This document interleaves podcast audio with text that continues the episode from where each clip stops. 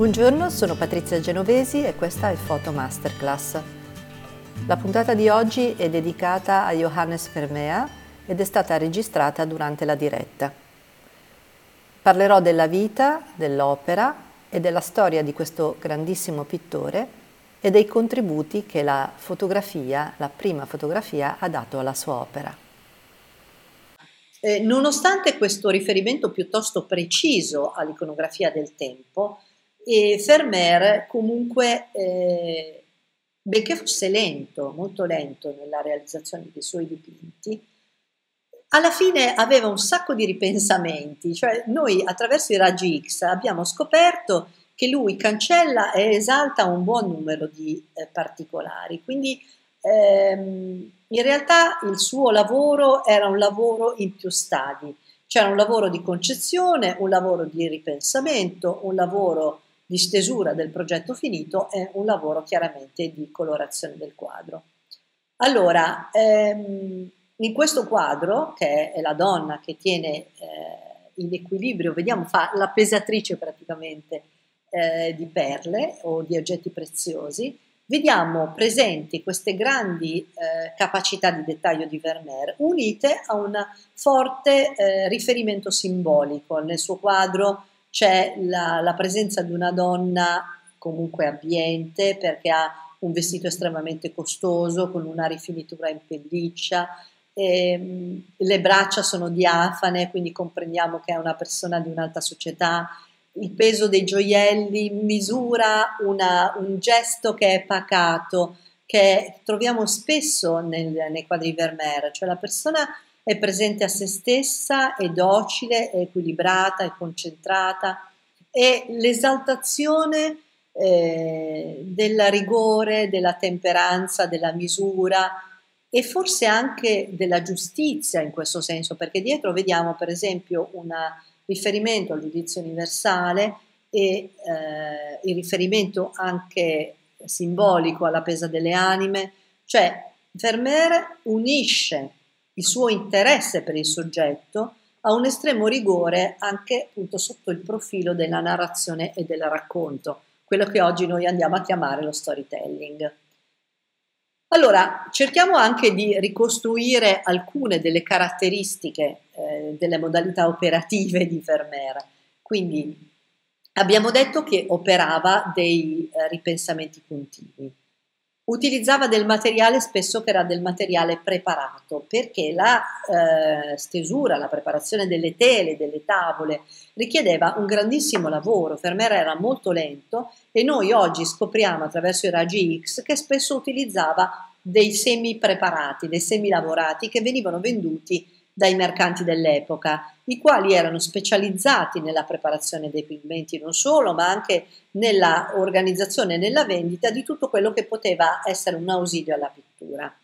Inoltre, la scelta del formato quadrato delle sue opere, della quale si è parlato anche lungamente, ci dice un aspetto fondamentale della sua psicologia, eh, che è quella comunque di uniformarsi appunto alle opere del secolo, perché sappiamo che il formato quadrato era comunque molto comune. Perché dico della psicologia? Perché comunque lui aveva la necessità di piacere, aveva la necessità di uniformarsi a un gusto, voleva vendere i suoi quadri e quindi cercava comunque di rimanere all'interno dei canoni del momento. La scelta cromatica era sempre una scelta molto limitata all'interno dei pigmenti che erano in uso all'epoca, quindi la sua tavolozza non era ricchissima e il colore veniva da lui composto. Questa cosa ci distacca notevolmente dal modo comunque di realizzare eh, la pittura dei pittori contemporanei e di questo parliamo fra un po'. Allora, ehm, c'è una scelta di campo che sembrava avesse fatto Vermeer a proposito dell'utilizzo della tela piuttosto che della tavola. Allora, eh, in realtà quando lui è morto sono state trovate molte tavole preparate. Quindi eh, qui vediamo un bellissimo dipinto che è quello della ragazza con il cappello rosso, che poi è lo stesso eh, diciamo, modello che ispira tutti e due questi quadri che io vi mostro, dove sono presenti molti, molti dettagli. E eh, questo, eh, questi dettagli vengono ulteriormente esaltati dalla scelta di tavole, cioè quindi di un materiale ligneo e non di un materiale appunto di una tela. Allora, eh, quindi noi sappiamo dall'ascito di Vermeer che esistevano molte tavole, molte tavole che erano già state preparate e eh, quindi quello che noi possiamo dedurre alla fine è che fossero rimaste praticamente quasi esclusivamente le, i lavori su tela. Per quale motivo noi esattamente non lo sappiamo, perché a tutti gli effetti ci sono ragionevoli motivi per pensare che lui avesse una produzione molto superiore a quella che è stata in realtà rintracciata. Allora, qual era il vantaggio della tela? La tela era facilmente trasportabile, la pezzatura della tela poteva essere molto maggiore di quella della tavola, la tavola fra l'altro pesava molto, era meno laboriosa da preparare, D'altra parte però la tela era molto assorbente e quindi rischiava di eh, mangiarsi il colore e di togliere quella parte di brillantezza che era invece importantissima nei quadri di Vermeer. Quindi la tela per poter essere usata in maniera adeguata doveva essere preparata in una maniera estremamente accurata e questo portava via tanto tempo e da qui riusciamo di nuovo a capire la scelta di Vermeer per un materiale, chiamiamolo più commerciale. Inoltre l'ambientazione dei quadri, anche quella era fatta a risparmio del tempo, se possiamo dire così, perché probabilmente Vermeer ha lavorato in pochi studi, eh, ha lavorato a casa sua, ha lavorato nella tenuta di Mechelen, ha, ha lavorato probabilmente nella casa eh, dello scienziato astronomo eh, Leeuwenhoek, perché, eh, perché lui peraltro probabilmente ha posato per due dei suoi più importanti quadri, e eh, sicuramente ha lavorato nella casa di Maria Tins. Dunque questo noi da che cosa lo capiamo? Lo capiamo dal fatto che eh, l'ambiente è stato poi ricostruito negli studi successivi, che le finestre sembrano essere sempre un po' le medesime e quindi eh, si è lavorato tanto anche sulle planimetrie, sulle assenometrie, per tentare in maniera molto precisa di eh, ricostruire le ambientazioni alla ricerca dei segreti della sua prospettiva. Allora, la pittura di Vermeer, dicevamo, è molto diversa dalla pittura moderna, perché tutta la pittura di quel periodo e gli artisti di quel periodo comunque lavoravano in maniera diversa, sto parlando di fasi tecniche ovviamente. Intanto oggi gli artisti hanno moltissime, eh, hanno una ricchezza di tavolozze che è infinita, cioè i pigmenti sono quasi tutti preparati, quindi la loro tavolozza contiene veramente di tutto e di più. Allora, eh, questo è un po' perché la chimica e la fisica ci sono venuti incontro, ma un po' anche perché eh, lo sforzo artistico, cioè tutta quella parte artigianale che veniva tanto considerata nei tempi di Vermeer e anche nelle epoche precedenti e successive, non viene tanto valorizzata dai nostri artisti, che invece reputano la concezione dell'opera molto di più della parte artigianale. Non tutti, ma molti fanno questo ragionamento. Allora, se posso spendermi in un'opinione personale, io penso che questo sia dovuto anche alla mancanza di volontà da parte di questi artisti di misurarsi con la difficoltà della parte artigianale. Cioè, dire io concepisco un'opera praticamente tu la dipingi, anche se non arriviamo a questi livelli, è un discorso che esclude dalla competizione tecnica i nostri artisti, i quali si sarebbero dovuti prodigare nella conoscenza di una tecnica almeno alla pari dei nostri pittori olandesi. Quindi diciamo è una maniera un po' per salvarsi in corner. Inoltre questi eh, pittori antichi avevano a disposizione pochi pigmenti perché erano costosissimi e quindi dovevano risparmiare e quindi dovevano cercare di ottimizzare le fasi del lavoro e il lavoro veniva eh, organizzato in fasi ben distinte e ben chiare. Allora, questo eh, richiedeva eh, fra l'altro di poter mettere insieme dei pigmenti che non erano molto compatibili tra di loro. E per poter ottenere questo e per poter ottenere una varietà cromatica, una varietà tonale che effettivamente sono testimoniate dalle opere, che sono di un dettaglio, di un'accuratezza che noi oggi ci sogniamo, bisognava mettere in atto delle tecniche estremamente complesse. Quindi noi possiamo dire che molti pittori olandesi avevano raggiunto dei livelli incredibili di competenza tecnica le generazioni successive non hanno saputo come riprodurle. Vi ripeto, noi stiamo parlando di Rembrandt, stiamo parlando di Rubens, stiamo parlando di Van Dyck, cioè stiamo parlando di pittori veramente straordinari. Ora, alla ricerca eh, diciamo del, delle modalità e dei motivi eh, e delle possibilità tecniche di questi pittori e cercando un po' di eh, carpirne i segreti pensando alla fine che forse l'opera è la somma delle parti e non è qualcosa di diverso, si sono scatenati i critici, i tecnici e gli scienziati di ogni genere. Però alla fine eh, le indagini scientifiche che sono state condotte dai principali musei hanno raggiunto una posizione comune, cioè i risultati tecnici ed artistici che sono stati raggiunti dai pittori olandesi dell'epoca sono in gran parte la conseguenza di poteri creativi superiori. Cioè queste persone, grazie alla tecnica, grazie al duro lavoro, grazie probabilmente alla consuetudine, avevano raggiunto delle capacità che attualmente noi non riusciamo a raggiungere. E quindi questo eh, diciamo, restituisce la parte propriamente creativa e artistica ai pittori di quell'epoca. Detto questo, però, eh, noi comunque indaghiamo su quelli che sono i suggerimenti tecnici che ci derivano dagli studi recenti e che indicano che Vermeer forse avesse utilizzato la camera oscura o altri metodi per facilitare l'organizzazione e la realizzazione dei suoi quadri. Che cos'è la camera oscura? Allora ne vediamo una trasportabile nella, in questa immagine eh, che eh, ci racconta praticamente il prototipo della nostra macchina fotografica. Vedete una camera, in questo senso linea, una scatola, nella quale è praticato un foro. In questo foro eh, noi troviamo applicata una lente. Questa lente acquisisce la luce che viene riflessa dai soggetti che sono fuori dalla camera oscura e secondo un processo che è analogo a quello dell'occhio umano, proietta questa luce sul fondo della scatola. Quindi come l'occhio proietta l'immagine che vede sul fondo della nostra retina. Solamente che noi abbiamo una macchina ausiliaria che si chiama cervello che raddrizza l'immagine, mentre la camera oscura non l'aveva.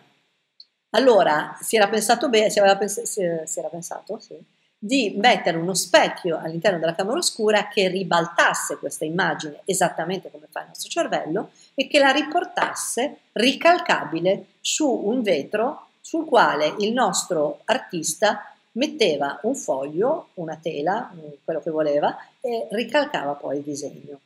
Allora, non tutte le camere oscure però avevano un vetro, cioè non tutte le camere oscure erano reflex, alcune erano eh, prive di qualsiasi tipo di vetro e erano delle camere molto più grandi, quindi erano delle tende oppure erano delle sorte di cabine all'interno del quale stava proprio fisicamente il pittore e l'immagine non veniva proiettata sullo specchio ma veniva proiettata direttamente sul fondo della camera. Questo tipo di proiezione però aveva dei pro e dei contra. Allora, se noi eh, adesso guardiamo questa, questo bellissimo, eccezionale quadro dell'ufficiale con la ragazza che ride, notiamo la eh, estrema accuratezza della prospettiva che ci ricorda effettivamente una fotografia, compreso il rapporto dimensionale che c'è tra il nobiluomo e la ragazza. Quindi non notiamo tanto il livello del dettaglio, per esempio, della cartina che ci riporta alla camera oscura, piuttosto l'impianto prospettico, che è di un rigore estremo. Poi notiamo anche altre cose, tipo i particolari del copricapo, dell'abito, l'accuratezza del vestito, quindi guardiamo le trame, i tessuti, ma tutto questo non ci rimanda alla camera oscura, perché la camera oscura aveva delle limitazioni. Tuttavia, l'impianto prospettico e anche l'utilizzo dei cosiddetti pointillier, che sono eh, ci riportano idealmente al puntinismo, ma non c'entrano col puntinismo eh, di Seurat per intenderci, ma eh, ricordano il circolo di confusione della macchina fotografica che è quel punto che si crea là dove ci sono eh, anche degli eccessi di luce e non solo, nel momento in cui il fuoco non è preciso. Quindi il circolo di confusione crea una sorta di macchia allargata e questo diventa una cifra stilistica effettivamente dell'opera di Vermeer. Cioè noi troviamo tantissimi quadri in cui la parte della luce che brilla sugli oggetti traslucidi o riflettenti spesso viene gestita attraverso questo puntinismo, questi globuli, questi circoli di confusione. E questo eh, porta i nostri, diciamo, contemporanei critici a propendere fortemente verso l'utilizzo della camera oscura da parte di Vermeer. Però se voi guardate per esempio questo quadro, questi due dettagli, quello di sinistra di Vermeer, quello di destra di Hals, vi rendete conto che questa tecnica non esattamente attraverso l'utilizzo di questi punti, ma attraverso delle piccole pennellate, viene utilizzata per dare dei tocchi luministici ai dettagli e ai particolari. Questo noi lo troviamo anche nei dipinti naturalistici del 1600, anche di fine 1500, là dove si voglia dare del, un tocco di magistrale di, di, di luce alla, al nostro dettaglio. Se poi pensate alle onde increspate dei mari in tempesta di quel periodo, capite bene come l'utilizzo di piccole brevi pennellate contenenti mh, grandi quantità di materia chiara o comunque di bianco fosse in realtà diffuso. Però con questo non voglio dire che il puntinismo venisse utilizzato, assolutamente. Però eh, il dubbio rimane ed effettivamente è legittimo cominciare a farsi delle domande in più circa il possibile utilizzo di questa camera oscura. Allora, la camera oscura consente di proiettare all'interno della camera la traccia del disegno in condizioni ambientali non particolarmente favorevoli. Quindi ci, si potrebbe chiedere ma perché eh, il pittore deve fare tutta questa fatica? Allora, uno delle diciamo, dei vantaggi che possiamo ottenere attraverso l'utilizzo della camera oscura è la compressione eh, tonale e la riduzione cromatica. Che cosa vuol dire? Che guardando al risultato della proiezione, laddove l'occhio umano dal vivo è in grado di distinguere ben mille valori di toni diversi di grigio, la cui poi razionalizzazione avviene solamente quando la differenza tra un tono e l'altro comunque supera l'1%, quindi l'occhio è vero che li distingue, il cervello li distingue, ma poi identificarli è un'altra cosa. Quindi l'occhio ha questa capacità di eh, lettura tonale. Contemporaneamente, se eh, si utilizza una camera scura, questi toni vengono ridotti, cioè il numero di toni viene ridotto. Quindi attraverso l'occhio della camera oscura noi vediamo delle aree tonali diverse. Quindi possiamo creare una mappatura tonale dell'opera e questo potrebbe aiutare in qualche modo poi nella determinazione delle fasi successive che sono più dettagliate. Attenzione perché questa è una modalità che fra l'altro io suggerisco anche quando insegno fotografia, cioè il fatto di ridurre la gamma dei, dei valori, cioè la gamma dei valori tonali per capire la direzionalità della luce, l'intensità della luce, è un sistema che ci aiuta a gestire soprattutto il bianco e nero ed è un sistema che ci aiuta in maniera molto eh, decisa a gestire la fotografia cinematografica. Quindi sono due modalità che poi sono state effettivamente sviluppate nel corso degli anni. La riduzione cromatica è un altro effetto appunto che va di pari passo con la compressione tonale. Io adesso l'ho ottenuta vi faccio vedere eh, il medesimo quadro semplicemente attraverso una posterizzazione del quadro. Quindi ho ridotto il numero di colori che utilizza alla loro essenzialità e da questo noi capiamo che in questo quadro c'è una presenza praticamente di blu e di gialli che sono combinati insieme per ottenere questi verdi. Quindi eh, se poi dobbiamo entrare in merito alla bellezza del quadro, noi scopriamo comunque che il quadro eh, utilizza in una maniera sapiente, questi quadri, scusate parlo al plurale, utilizzano in maniera sapiente i contrasti che sono dati da colori complementari insieme alla morbidezza, all'eleganza e alla varietà tonale che si può ottenere utilizzando dei colori che invece sono contigui. Però adesso non voglio diventare troppo tecnica perché mi sembra che sto scivolando velocemente nei tecnicismi. Allora, esiste, come voi sapete, l'orecchio assoluto, cioè la capacità di riconoscere dei suoni in qualunque situazione senza avere punti di riferimento. Quindi ci sono delle persone che riescono a identificare precisamente quel fa, quel sol, hanno, si dice, l'orecchio assoluto. Esiste l'occhio assoluto? No, non esiste l'occhio assoluto perché Questa capacità che prima vi avevo sottolineato, cioè dell'occhio di percepire grandissime variazioni tonali, non può essere estrapolata dal contesto, ovvero l'occhio umano è in grado di percepire le variazioni tonali in base al contesto nel quale l'oggetto è posto. Quindi il colore e l'ambiente entro il quale noi analizziamo l'oggetto influisce sulla percezione che noi abbiamo della variazione tonale. Quindi noi non vediamo i grigi tutti allo stesso modo. Qui vedete molto, in maniera molto esemplificativa come il riquadro A e B della parte sinistra, avendo lo stesso valore tonale, non sono percepiti finché io non li metto in comunicazione nella figura di destra, praticamente bypassando il grigio apparentemente più scuro. Quindi eh, a sinistra in basso lo vedete molto meglio. I grigi dei quadri centrali sono tutti analoghi, ma cambiando il valore del grigio che contorna il riquadro centrale, io ho una percezione di oscurità e di chiarezza molto diversa. Quindi eh, questa capacità però di percepire in maniera tonale eh, la realtà e di riconoscere le forme, grazie alle moderne neuroscienze, noi sappiamo che comunque è una facoltà che si sviluppa particolarmente all'interno dell'area destra del cervello, cioè tutti coloro che hanno la parte destra particolarmente sviluppata hanno comunque una capacità di percezione tonale e di eh, identificazione degli insiemi e delle forme superiore.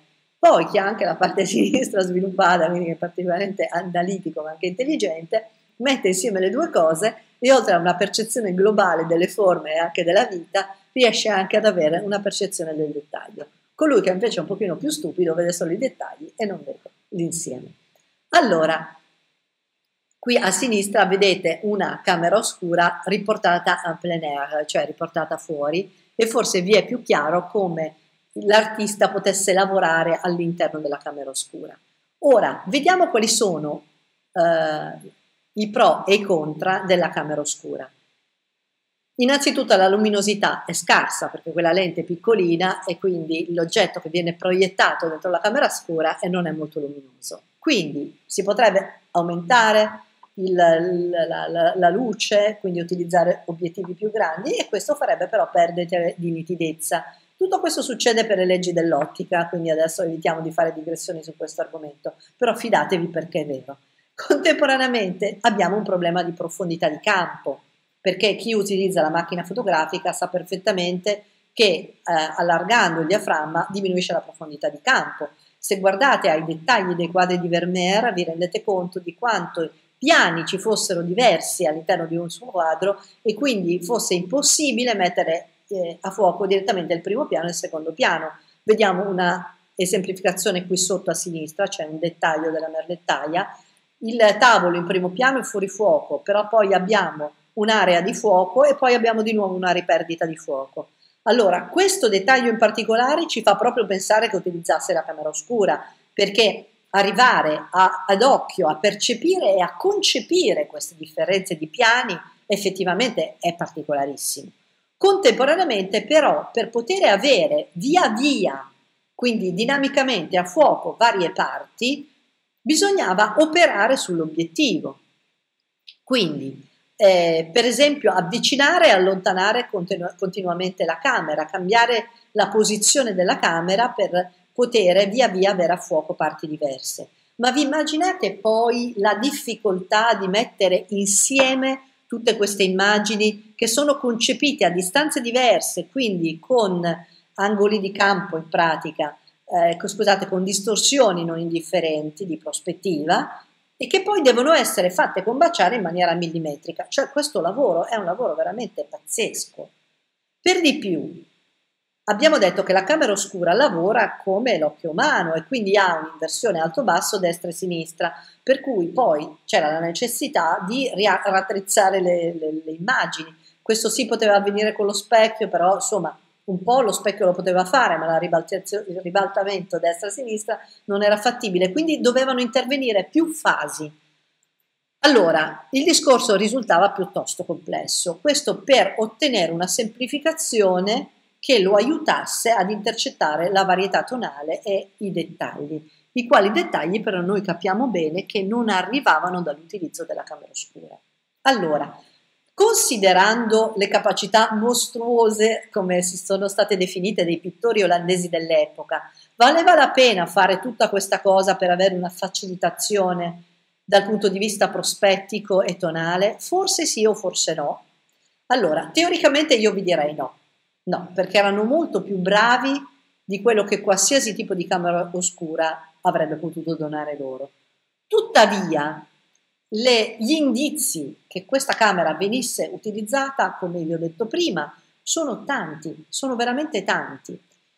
Per cui è possibile che la tecnica venisse utilizzata, ma non utilizzando un unico mezzo e probabilmente integrando il mezzo tecnico insieme alla capacità dell'occhio di comprendere eh, l'insieme del dipinto e poi di realizzare i dettagli. Quindi più proiezioni dovevano essere utilizzate combinando le qualità desiderate e Vermeer avrebbe utilizzato la camera comunque in maniera selettiva.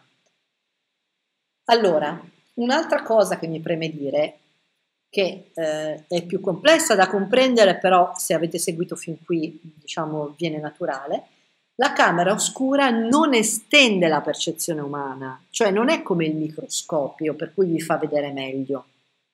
Anzi, fa l'opposto, perché il colore è meno brillante, i dettagli sono in gran parte cancellati, la ridotta lunghezza focale consente di osservare solo una parte della scena, esistono delle aberrazioni ottiche, Insomma, ci sono tutta una serie di controindicazioni. Ma Tuttavia, quindi vi dico sempre una cosa, poi il contrario di questa cosa, le analisi di, di Stedman, che, che, sono state molto precise, e le sue ricostruzioni delle ambientazioni di Vermeer attraverso l'utilizzo della geometria inversa, ci riportano delle tali coincidenze nello sviluppo del, delle opere di Vermeer rispetto all'utilizzo della camera oscura che ci lasciano un po' senza parole.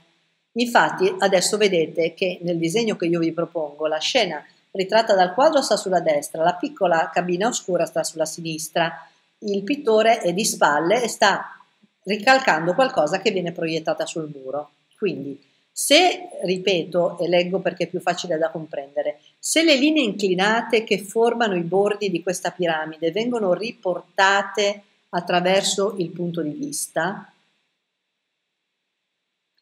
per incontrare la parete di fondo della stanza del pittore, quindi quella dove lui sta dipingendo, per intenderci, definiscono una, un'area rettangolare sul muro. Questa area rettangolare, in ciascuno dei casi analizzati, ha le dimensioni precise del relativo dipinto.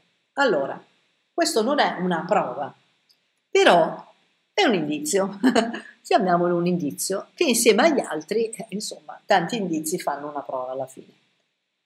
Tuttavia mi preme, come, come vi ho già detto varie volte, dire anche una cosa, la prospettiva lineare, quindi la prospettiva che consente di creare in una maniera precisa le composizioni di Vermeer, è conosciuta dal Rinascimento in maniera molto molto eh, elevata. Cioè le prospettive che vengono create dai pittori italiani hanno una grandissima complessità. Guardate le prospettive che vi sto facendo vedere sotto. Sono ben più imponenti, ben più complesse delle prospettive che venivano realizzate da Vermeer o dai pittori dell'epoca. Calcolate che le prospettive comunque nel Rinascimento non venivano totalmente indagate perché molte erano semplicemente il fondo di quadri, costituivano delle scenografie, ma non erano il vero oggetto dell'interesse, l'interesse era la scena davanti, quindi ci sono tantissimi errori. Però se ammirate le capacità del nostro Rinascimento, momento di religioso silenzio, questo è Andrea Posso a Sant'Ignazio e questa è la chiesa dei Gesuiti che ha realizzato a Vienna. Siamo nel 1600, lo sfondamento prospettico, i tronc d'œil che sono ottenuti dalla conoscenza della prospettiva degli artisti del 1600, del 1500, del 1600, arriva a un tale livello che le prospettive di quei quadri sono un gioco da ragazzi. Tuttavia, tuttavia, l'assoluta mancanza di errori che viene compiuta da Vermeer fa pensare che effettivamente l'ausilio di strutture tecnologiche eh, poteva essere, diciamo, l'ultima ciliegina sulla torta che rendeva il quadro assolutamente rigoroso. D'altronde, qui vediamo in The Man, la conoscenza eh, della prospettiva e l'utilizzo della prospettiva a Delft era già rigoroso ed era già riconosciuto. Allora, noi purtroppo, eh, benché appunto nell'epoca poi si fossero dimenticate negli, negli autori stessi e nei pittori stessi contemporanei l'uso delle prospettive perché non serviva a vendere più quadri per il tipo di committenza che avevano certuni, cioè quelli che facevano quadri, i quadri di interni, di interni domestici, non erano molto interessati alla prospettiva, quindi dimenticavano le tecniche, bensì, eh, nonostante esistesse tutto questo, contemporaneamente la conoscenza era una conoscenza elevatissima, quindi